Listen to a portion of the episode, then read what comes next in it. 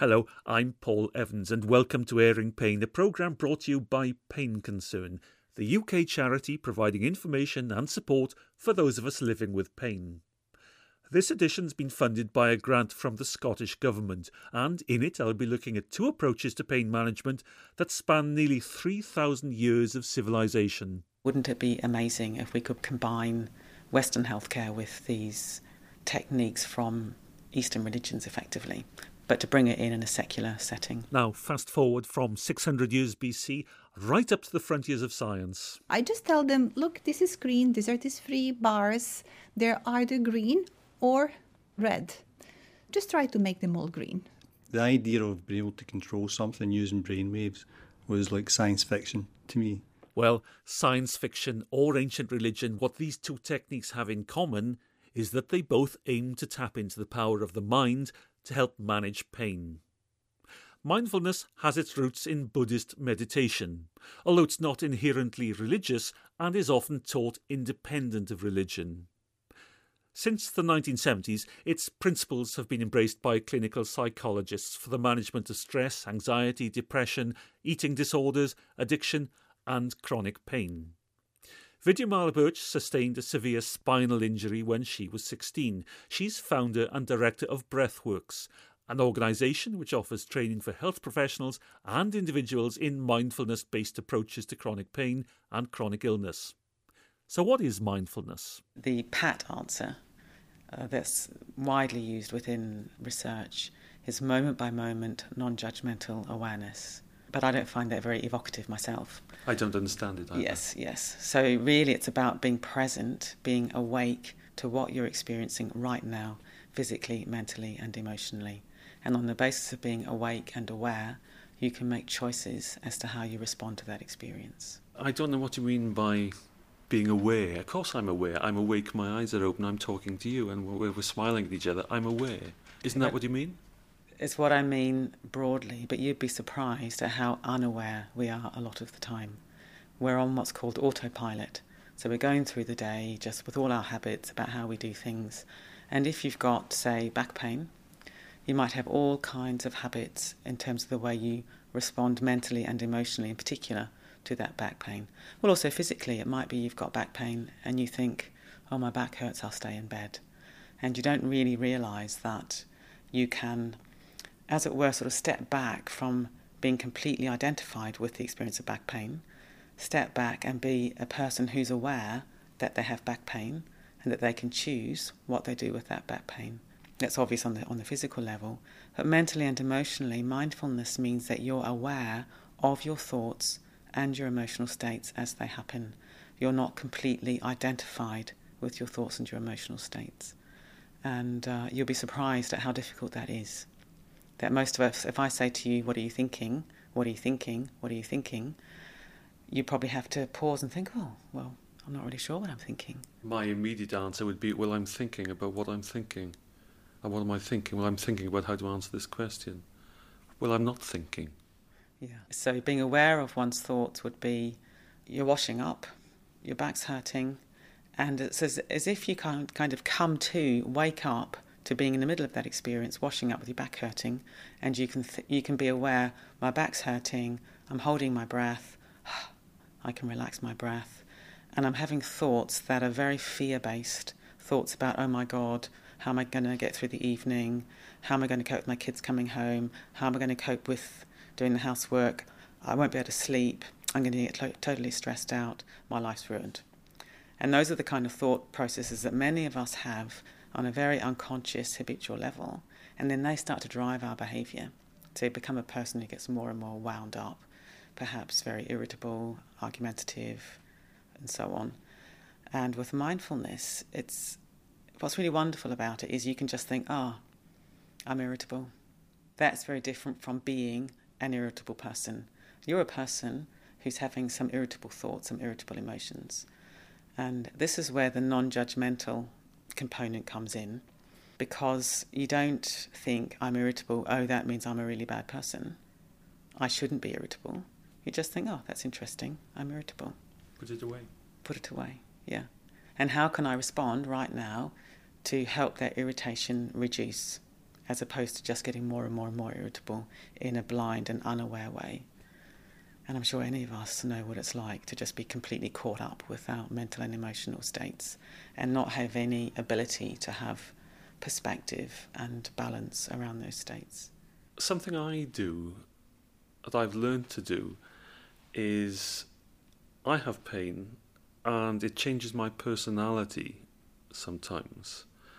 And I can recognize now how it's changing my mood and how it's affecting other people.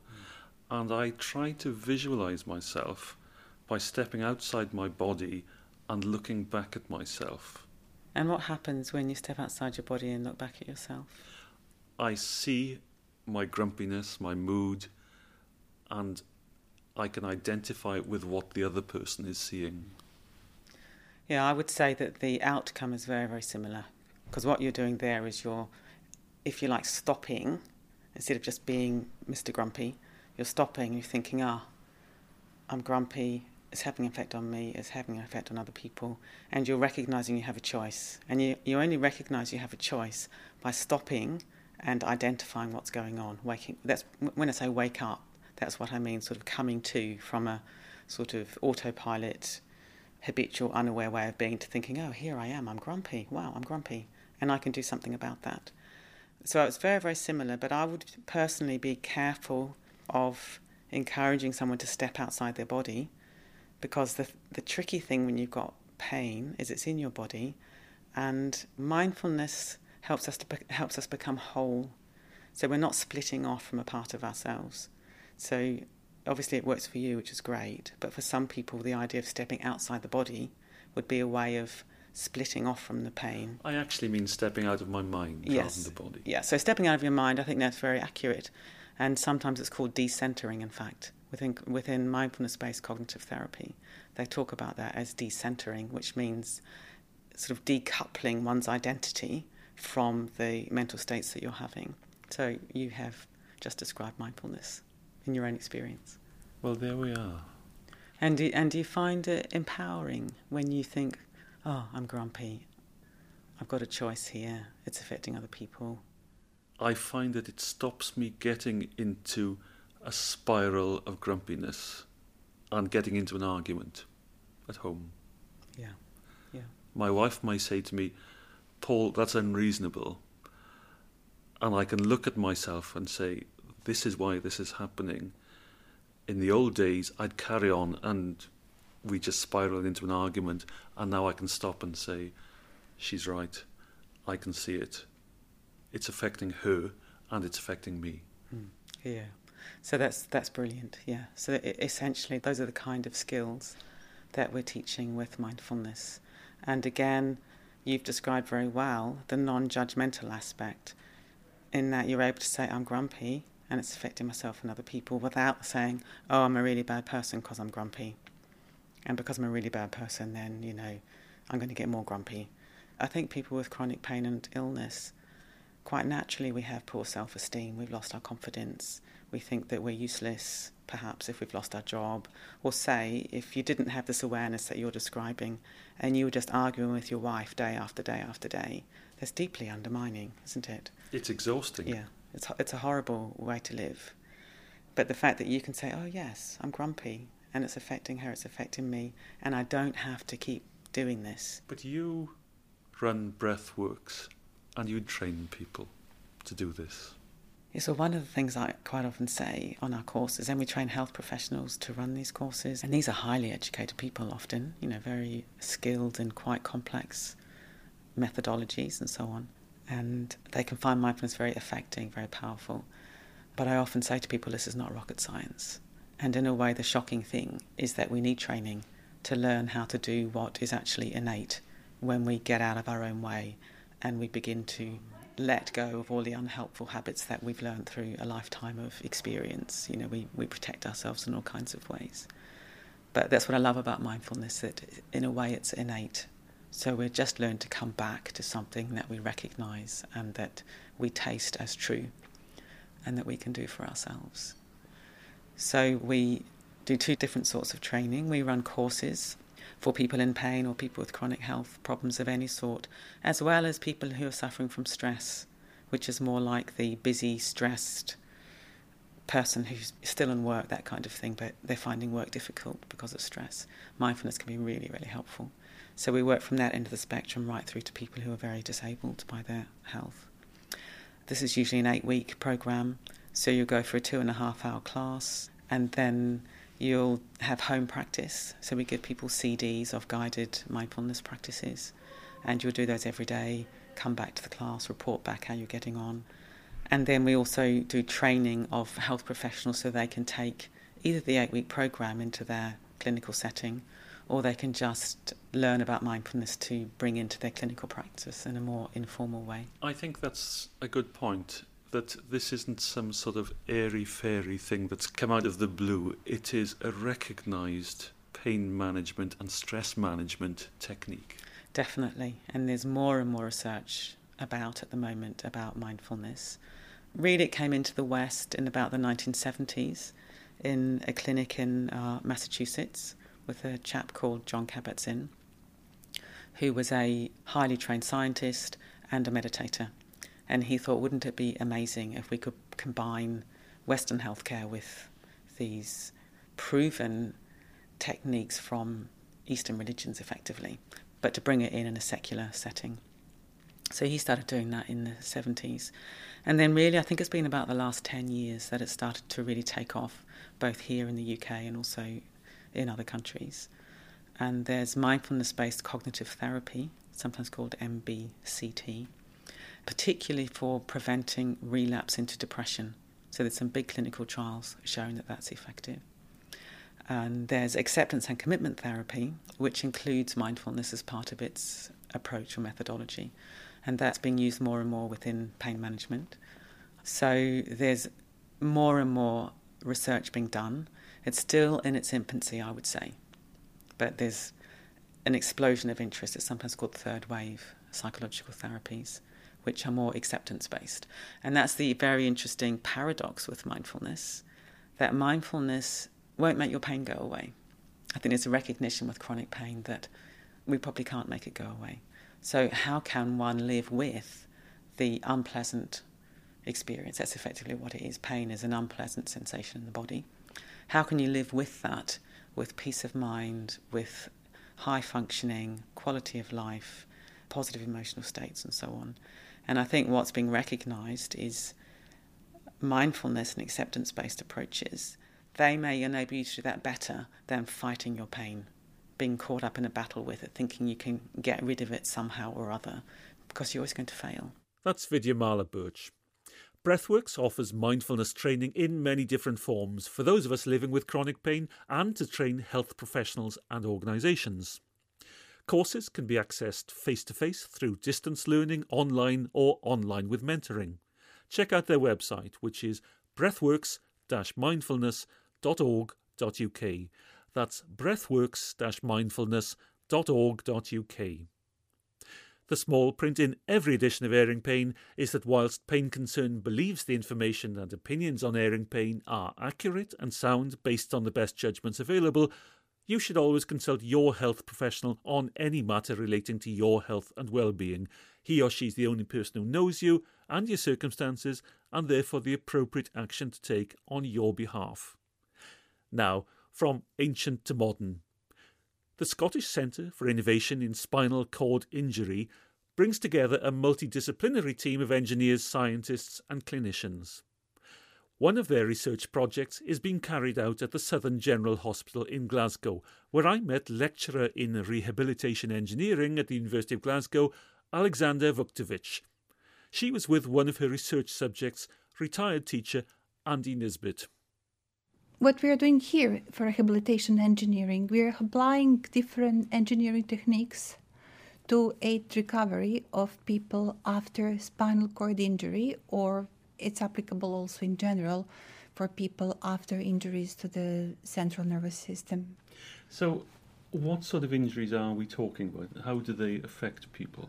After spinal cord injury, you have some effects that you see immediately and something that developed after a time. So, what you immediately see is uh, complete or partial loss of uh, motor function, movement, and sensation, control of bladder and bowel, in some cases, breathing, body temperature control.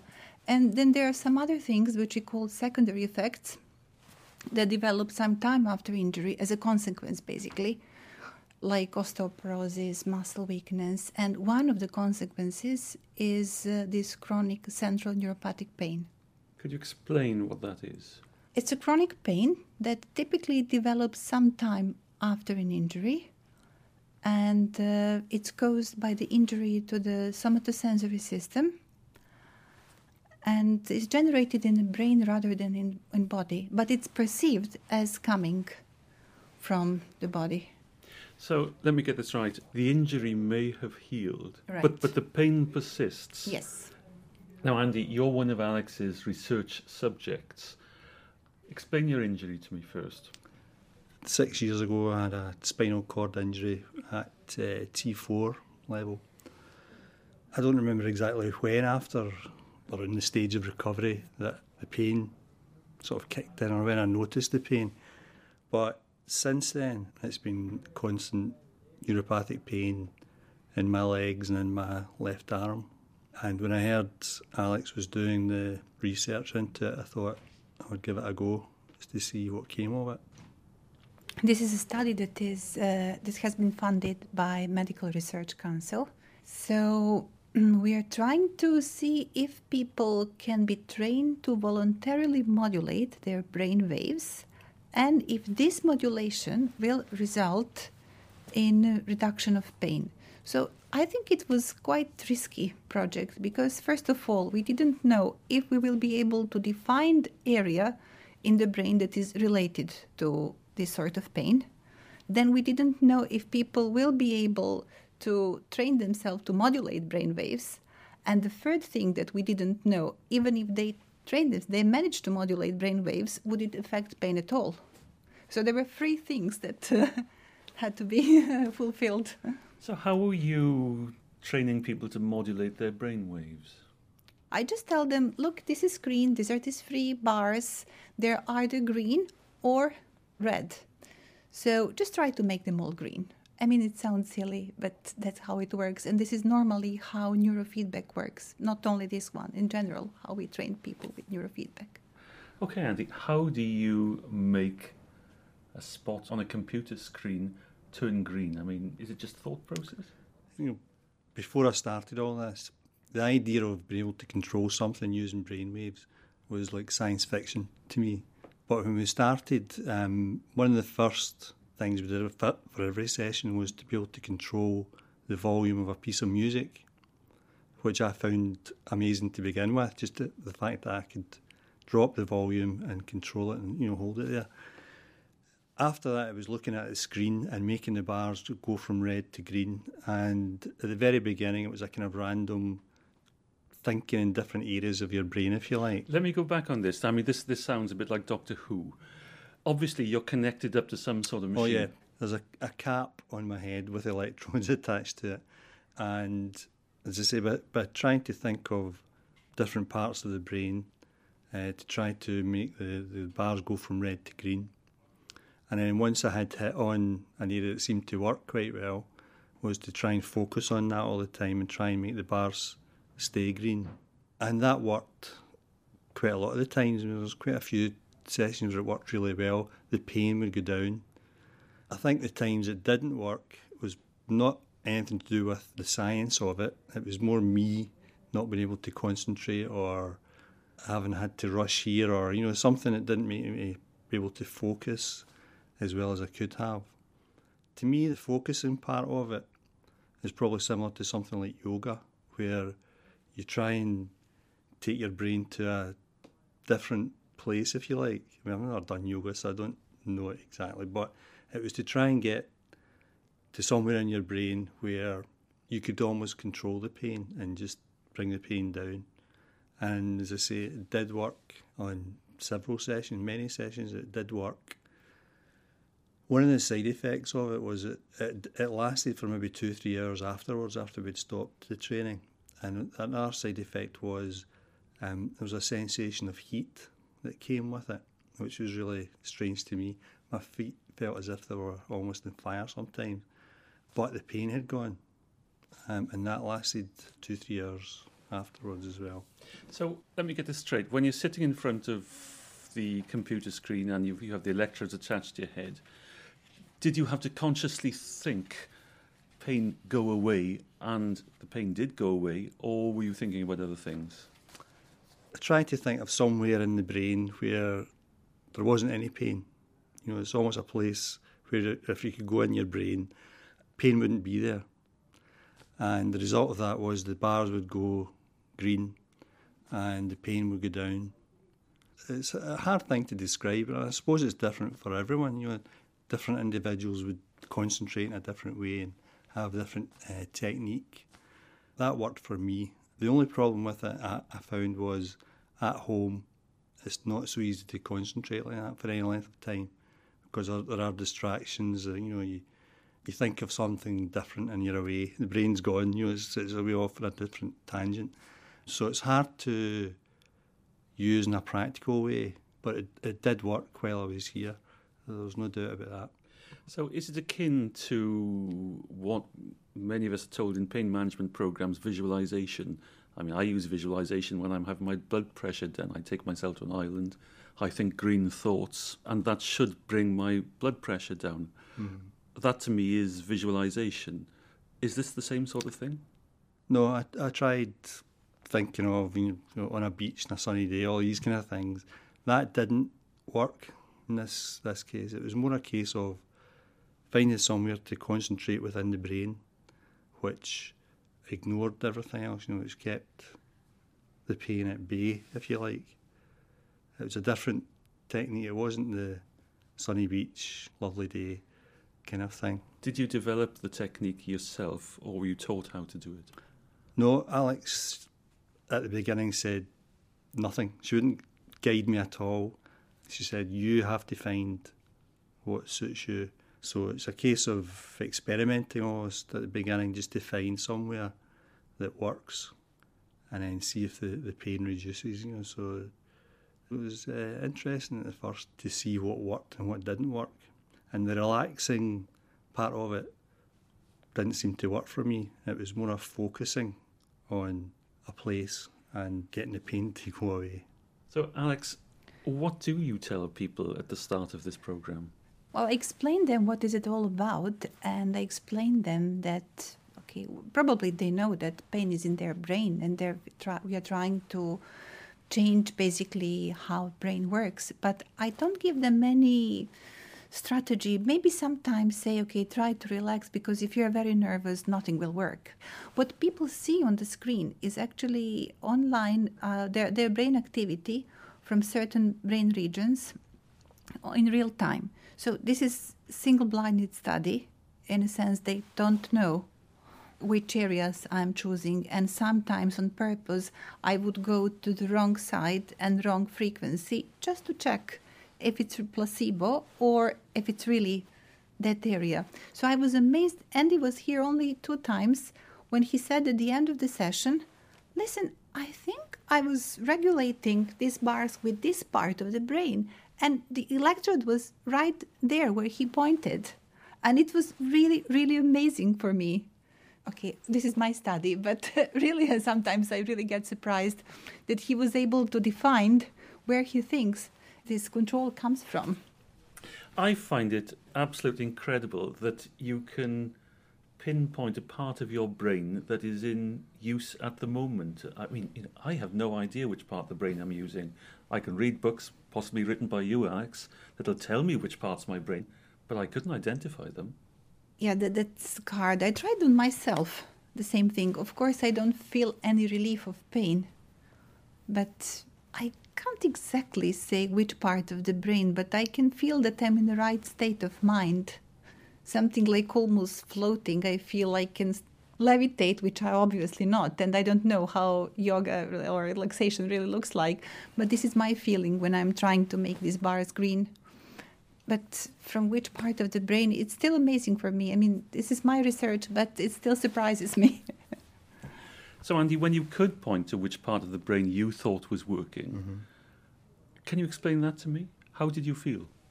It's just focusing on one side of the brain or the top of the brain, imagining what is your right hand side of your brain or the top of your brain, and just seeing what happens on screen. You know, that is the feedback part of it, That's which is important. right. And it's just a case of focusing, and it's hard to describe. You know, just um, imagining maybe a part of your brain, or a, even things like having a conversation. You know, recalling a conversation and concentrating on the right hand side of the brain, for example, just to see what happened on screen, and then gradually working out what was reducing the pain and trying to hold it there. So, Alex, the feedback side is that Andy himself is training his brain through the feedback from the screen mm-hmm. that you know what area is being involved, Right. and that feedback is going through to Andy, and therefore he can identify. Yes. So I know exactly what I want to achieve. I know in which direction I want to move his brain waves. So I'm setting sort of a threshold which is slightly above or under his natural brain activity, and I'm encouraging him to change it in direction either increase or decrease different frequency bands. It's all very well Andy saying that he feels better. Do you have any evidence that something's going on? Yes, certainly. We record his brain activity during training, before and after each session, and we recorded that over the period of 40 sessions. So now we can see, we can compare his brain activity when he came the first time and before his last training. So it's not training, it's just his uh, normal brain activity, and we can see that his brain activity have shifted in the direction that we wanted, that we trained him. So this is an evidence, definitively, that something is going on. Andy, are you optimistic that you can continue with this in the future? Well, I have been, I mean, since December when I stopped. When the pain peaks, I use the technique, and I think it does take the edge off the pain. But as I say, long term, it's difficult to concentrate at home to sustain that level of uh, effort into the, the feedback part of it. If a handheld device or a portable device could be made, which you could switch on and do the same things that I've been doing in the hospital here, then that would be a big advance, I think. You know, just something practical like that. But the science part of it has been proved to me. Controlling the pain by using your brain, to me, does work. One of the things I think I also got out of the research is just that being in charge of the pain. You know, prior to this, the pain came and it was there and I couldn't do much about it. After the research, I felt I could control the pain. I was in control a bit more. And the pain doesn't always have to be in charge of you. You can push the pain back if you like. That was a benefit of it as well, just being in charge of the pain. I could envisage an application, an app for a mobile phone Yeah. being developed for something like this. I've already suggested it. That's Andy Nisbet, along with rehabilitation engineer Aleksandra Vuckovic. Don't forget that you can still download all the previous editions of Airing Pain from painconcern.org.uk and you can obtain CD copies direct from Pain Concern. If you'd like to put a question to our panel of experts or just make a comment about these programmes, then please do so via our blog, message board, email, Facebook, Twitter, or pen and paper. All the contact details are at Pain Concern's website. And finally, whilst the smartphone brain modulation app may be some way over the horizon, don't forget that mindfulness has been up and running without any glitches for nearly 3,000 years. You don't need any equipment, it's free, you don't need to be educated. Any of us have got access to these incredibly simple techniques that can transform our lives.